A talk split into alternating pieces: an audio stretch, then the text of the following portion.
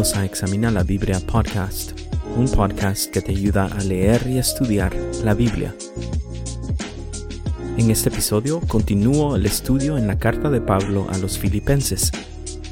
Las circunstancias en las que la carta fue escrita se podría comparar al día de hoy, en la cual seguimos pasando por la pandemia. La carta a los filipenses nos demuestra la necesidad de combatir unánimes por la fe. ¿Cómo se combate unánimes por la fe? Esto es lo que seguimos examinando en estos episodios. Gracias por escuchar y juntos examinemos la Biblia.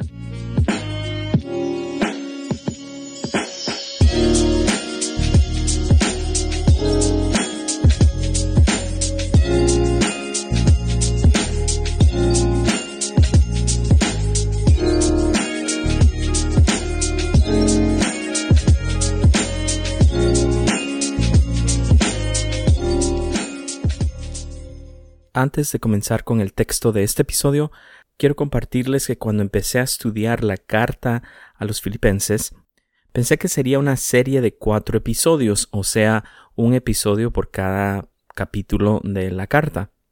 Sin embargo, con este episodio ya serán seis episodios solo en el capítulo 1.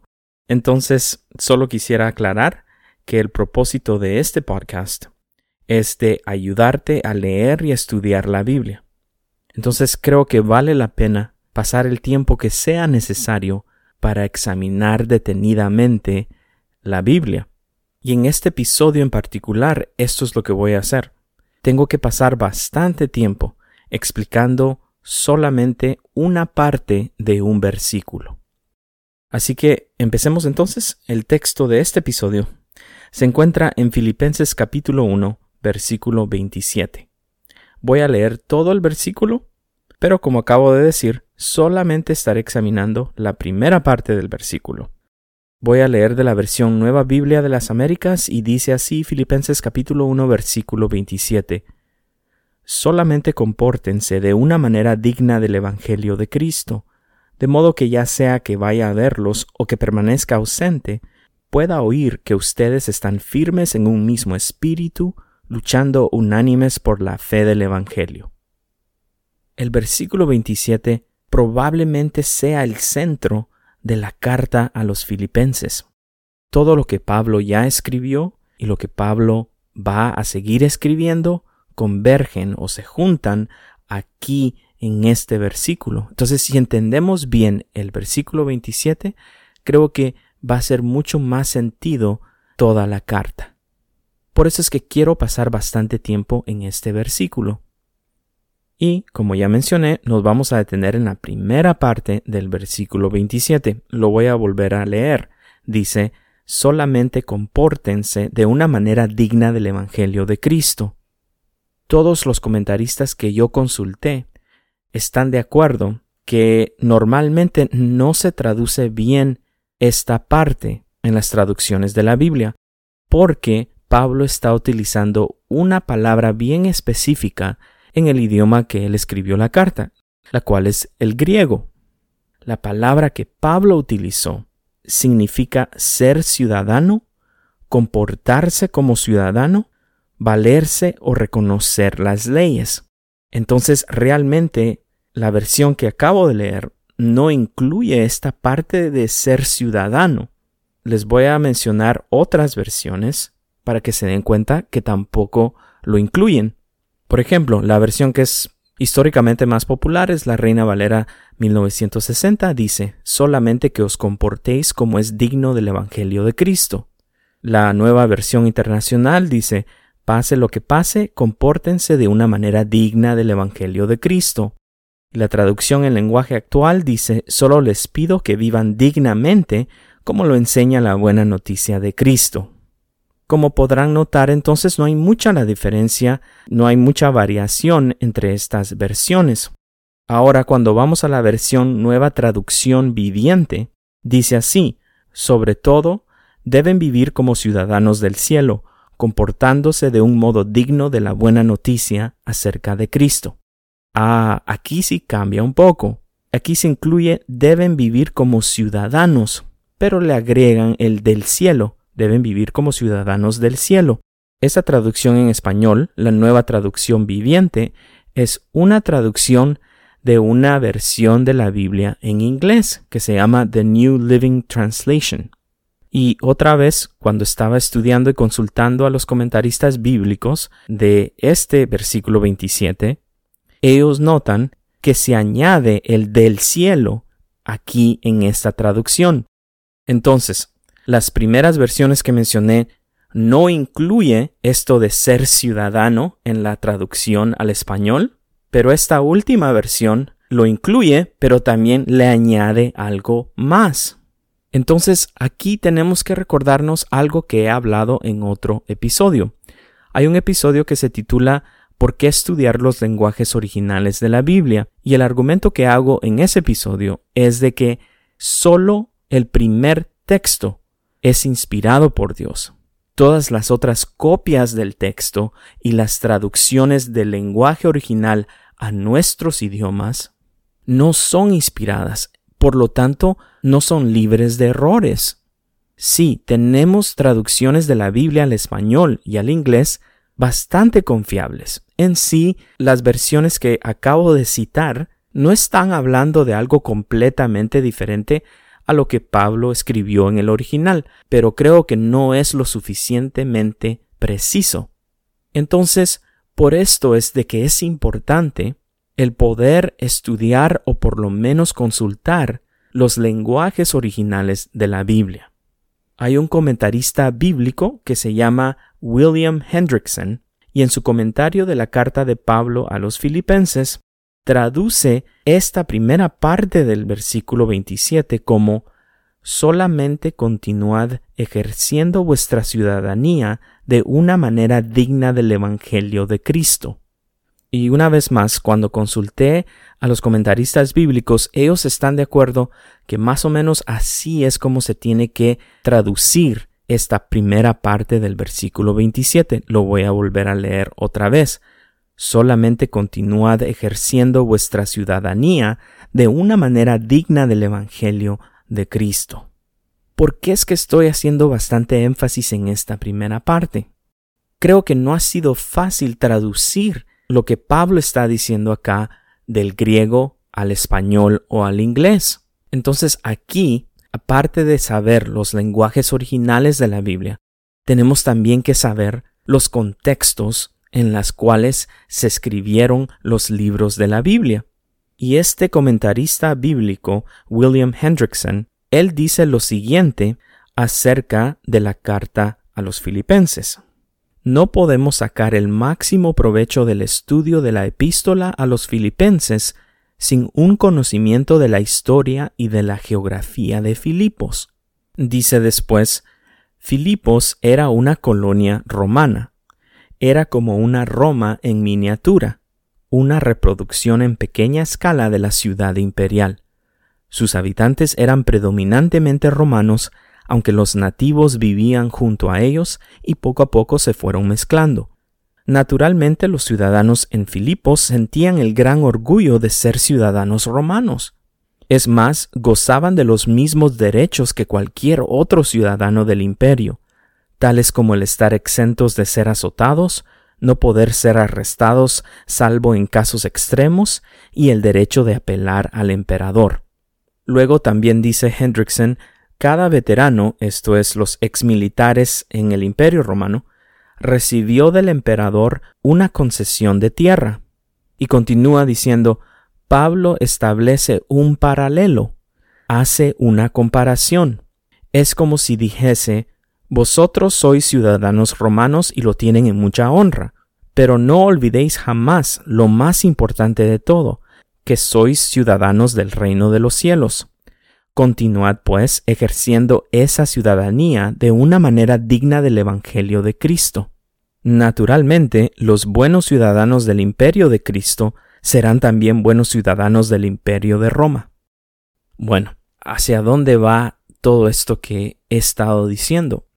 La ciudad de Filipos estaba lejos de Roma, que era la capital del imperio romano.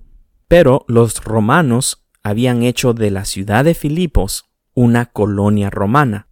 O sea que ellos esencialmente iban por todo el mundo invadían a las otras naciones y ponían gobernadores romanos sobre todas estas naciones. Pero en Filipos decidieron hacerla una colonia romana. Entonces era una ciudad en medio de una región donde no habían ciudadanos romanos. Pero todos los de Filipos eran ciudadanos romanos. Y como nos dice el comentarista Hendrickson, pues el ser un ciudadano romano era algo significativo en ese entonces. Para hacer una comparación, supongamos que Estados Unidos viene y toma una ciudad en Centro o Suramérica. Ustedes pueden pensar en cualquier país y en cualquier ciudad. Pero digamos que Estados Unidos toma una ciudad y dice, esta ciudad va a ser una colonia de Estados Unidos. Y supongamos que de ahí iban a llegar muchos ex militares de Estados Unidos a jubilarse y a irse a vivir en esta ciudad. Entonces podemos suponer que todos los que se van a vivir a esta ciudad van a ser ciudadanos estadounidenses y van a estar bastante orgullosos de haber servido en el ejército de los Estados Unidos y poder vivir su vida de jubilación allí en esta ciudad. Entonces, más o menos así estaba pasando en Filipos. Pero algo bastante importante sucede cuando Pablo usa esa palabra en griego que quiere decir ser ciudadano o comportarse como ciudadano, porque en vez de poner en bajo el hecho de que los filipenses estaban orgullosos de ser romanos, él apela a ese orgullo para decirles que vivieran de una manera digna del Evangelio de Cristo. El imperio romano no era que todo lo estaban haciendo bien. Habían razones por qué no estar orgullosos de ser ciudadanos romanos. Pero los filipenses lo estaban. Entonces, otra vez más, Pablo no critica eso, no critica el hecho de que ellos estaban orgullosos de ser ciudadanos romanos. Es más, les dice, así como ustedes son orgullosos de ser ciudadanos romanos y viven como ciudadanos romanos, así también deben de vivir una vida digna del Evangelio de Cristo. ¿Y qué significa vivir una vida digna del Evangelio de Cristo? Bueno, quiere decir que vamos a vivir una vida basada en lo que la Biblia enseña, de lo que la Biblia enseña de cómo vivir. Y este pasaje se aplica muy bien a lo que está sucediendo hoy en día aquí en los Estados Unidos. La gran mayoría de los que están escuchando este podcast lo hacen aquí en los Estados Unidos. Gracias a ustedes por estar escuchando desde aquí, de este país. También lo están escuchando de otros países, pero la gran mayoría de personas están escuchándolo aquí en los Estados Unidos. Entonces ustedes sabrán que el clima político está horrible hoy en día la nación literalmente está dividida. Y como solo hay mayormente dos partidos políticos, están los demócratas y los republicanos, entonces ahorita hay una guerra constante entre estos dos partidos. Y este ambiente político, este clima político, también está afectando a la iglesia local se está tratando de tener conversaciones acerca de que qué tanto se tiene que hablar de la política en la iglesia, en el púlpito, y cuál es el papel de los líderes de las iglesias locales. Y muchos de los líderes cristianos están siendo criticados. Algunos están siendo criticados porque no están hablando de la política desde el púlpito y otros están siendo criticados precisamente porque están hablando sobre la política desde el púlpito. Entonces, así de feo está la situación. ¿Y qué es lo que Pablo haría hoy en día? Porque podemos decir, y aquí es donde voy a tener que hablar un poco sobre la política, pero en sí, cada partido tiene cosas buenas y cosas no tan buenas. Los republicanos tienen cosas buenas, pero también tienen otras cosas que no son tan buenas. Y de la misma manera los demócratas. Los demócratas tienen cosas buenas, pero también tienen cosas que no son tan buenas. Hablé un poco más sobre la posición de la Biblia sobre la política en un episodio previo que se titula Jesús y los impuestos. Y tiene un signo de interrogación al final. Es como Jesús y los impuestos. ese sería un buen episodio de escuchar también, pero esencialmente sabemos que ningún partido político puede ofrecernos todo lo que necesitamos como seres humanos. Porque el problema no es el partido político, el problema es el corazón del ser humano. Entonces, como ahorita la nación está dividida y aún los cristianos, entonces es una guerra entre los demócratas y los republicanos. Entonces tenemos que saber que Pablo argumentaría con los demócratas sobre las cosas buenas que tienen los demócratas y argumentaría con los republicanos sobre las cosas buenas que tienen los republicanos. Pero a los dos, a los demócratas y a los republicanos, Pablo les diría, está bien que sean demócratas o que sean republicanos, pero lo que debe de guiarlos conforme viven sus vidas es el Evangelio, la enseñanza de Cristo. Lo que más está resaltando hoy en día son las cosas malas que tiene cada partido político. Esa es realmente la guerra y se están criticando tanto. Pero Pablo no se opone a la participación civil, no se opone a la participación política, tampoco se opone a la participación en la ciudadanía en donde nos encontramos. Porque aunque digamos que no pertenecemos a algún partido político, cómo vivimos nuestro diario vivir va a indicar más o menos bajo qué partido quedamos, nos guste o no. Pero sobre cualquier partido político, sobre cualquier orgullo que tengamos acerca de cualquiera que sea nuestra ciudadanía, lo más importante es vivir de acuerdo a la buena noticia de Cristo. No se trata de un partido político, se trata de cómo vamos a vivir nuestra vida como individuos. Ahí comienza el cambio. ¿Queremos ver el cambio en nuestra sociedad? Tenemos que nosotros cambiar como individuos. ¿Quieres que haya más amor en tu ciudad? Tienes que amar a tu ciudad. ¿Quieres que haya paz en tu ciudad? Tienes que ser una persona pacífica en tu ciudad. ¿Miras que hay mucha pobreza en tu ciudad?